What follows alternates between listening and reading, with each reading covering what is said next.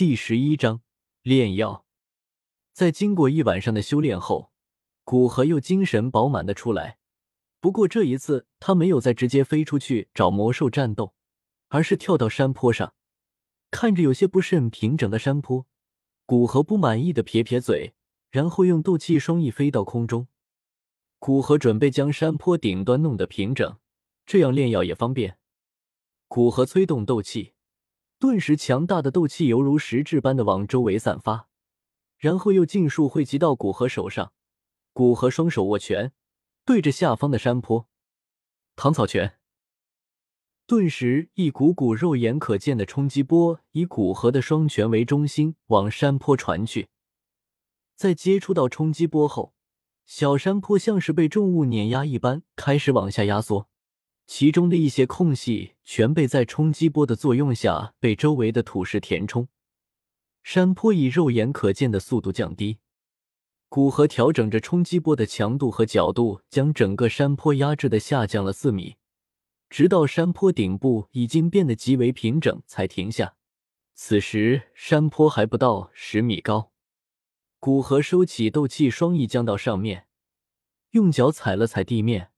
发现地面已经坚实了很多，相信就算斗士用尽全力，也不过是轰出一个小坑。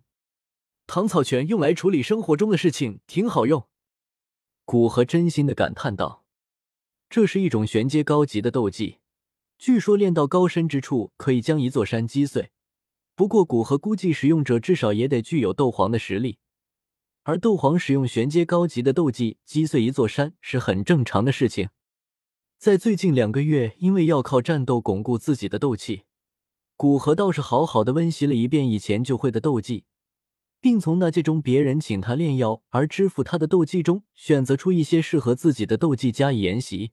在经过慎重的思考后，古河决定现阶段主要修习两大地阶斗技，分别为地阶中级的千焰剑罡和地阶低级的丝云剑气，辅修一些玄阶斗技。而唐草泉就是古河辅修的其中一种。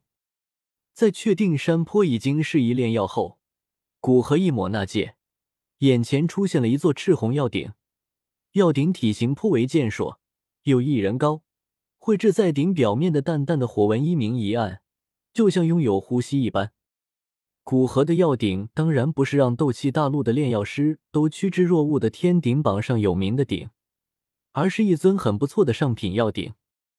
若需要炼制一天的丹药，用上这个鼎能够节省四个小时左右的炼制时间。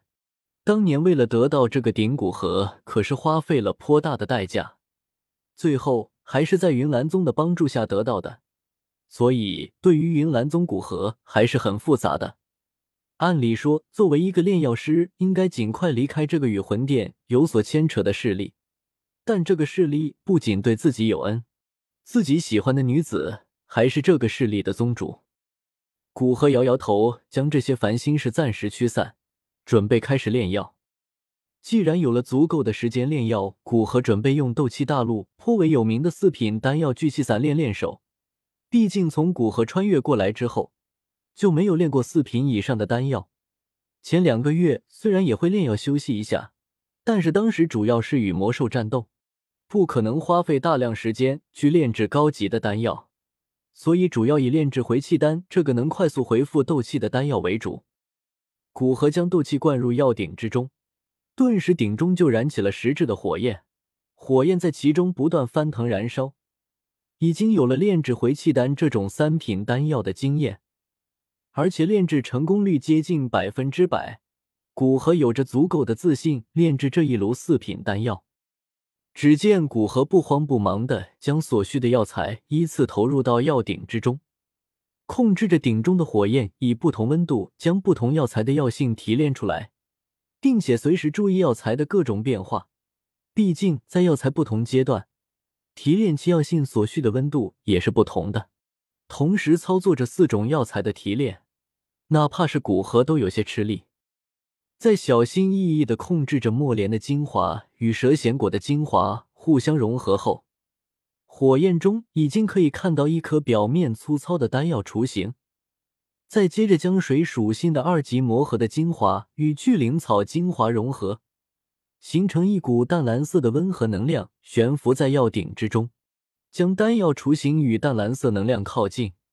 顿时，丹药雏形便在火焰的帮助下将淡蓝色能量完全吸收，而其坑坑洼洼的表面也被修复的圆润光溜，淡淡的蓝色光泽浮现在丹药表面，将之渲染的美轮美奂。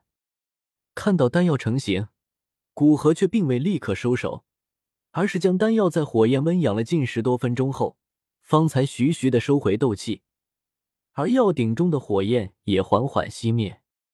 当火焰消失之时，用灵魂之力将丹鼎打开，并从那件拿出一个玉瓶，然后将悬浮在药鼎之中的那枚碧绿、略微带着一抹淡蓝的丹药装入其中。状态不错。再拿出一枚回气丹，回复体内消耗的斗气。古河对自己的状态表示满意。那接下来就试试看炼制五品的气修丹吧。由于气修丹属于五品的消耗性丹药，对于斗皇甚至斗宗都是有着一些加速恢复斗气的效果，属于比较高阶的消耗型丹药。而古河这两个月在与魔兽战斗中，将自己那戒中的存量消耗的七七八八了，准备看能不能炼制一些补充一下。古河将药鼎中留下的药材杂质用斗气卷着，带起一阵狂风，吹向山坡外。然后继续盘腿坐下，重复着炼聚气散的步骤。不过这一次，古河没有拖大将几种药材一起提炼，而是等提炼完成了一种药材，才将另一种药材放到药鼎中去提炼，再按照记忆中的步骤，将全部的药材提炼完成。古河开始将药材的药性精华进行融合。炼制气修丹需要二十二种药材，再将部分性质相近或互补的药材融合在了一起。现在药鼎中只剩下四团颜色各异的药性精华，但这四团药性精华却是不能两两融合，需要将四团药性精华在一瞬间完成融合，并控制最佳的火候才算成功。否则，但凡其中一个条件不满足，药鼎中就会出现一团药渣。古河凝重的感知着四团药性精华中的药物性质，推断着在融合过程中要使用的温度高低。要知道。哪怕是相同的药材，由于生长环境不同，其药性精华也有部分不一致。所以古鹤脑海中炼制气修丹的记忆只能成为参考，而并不完全适用眼前。